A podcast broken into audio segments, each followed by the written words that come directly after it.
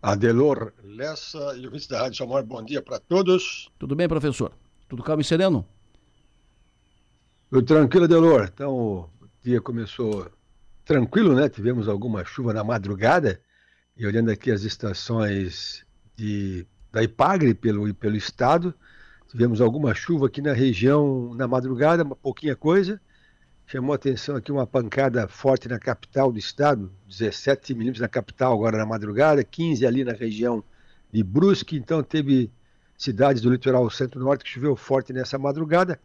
E nós aqui no sul do estado, então, temos aí muita nebulosidade, olhando aqui as imagens que se tem das estações, muita nebulosidade, alguma molhação em alguns locais, áreas de morro, pode ter alguma uma nuvem que está molhando aí a região, tipo uma garoa fininha, e a tendência para hoje era justamente ter alguma chuva na madrugada na região, e durante o dia o sol também aparece, mas podemos ter ainda alguma ocorrência de chuva fraca, é, especialmente ali mais para tarde, agora final da manhã, começo da tarde, pode ter alguma garoazinha, mas o que eu quero dizer para ti, Adelor, é que a, a previsão está muito benevolente, para todo mundo, para a agricultura, para o turismo, para a indústria, para a terraplanagem, para qualquer atividade, porque está colocando uma semana que vai começando a enxugar o tempo.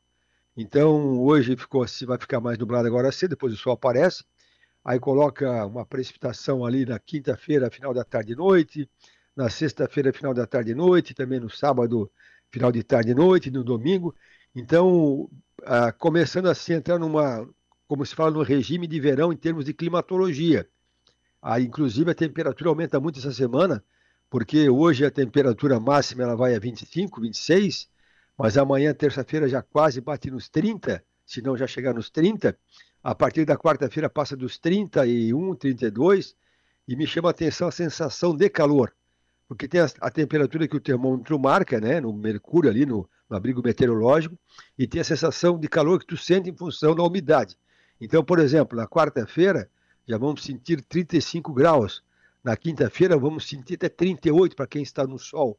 No, na sexta-feira a sensação térmica será de 40 e no sábado até 42, 43. Então esquenta muito essa semana e com o tempo então um pouco mais enxuto.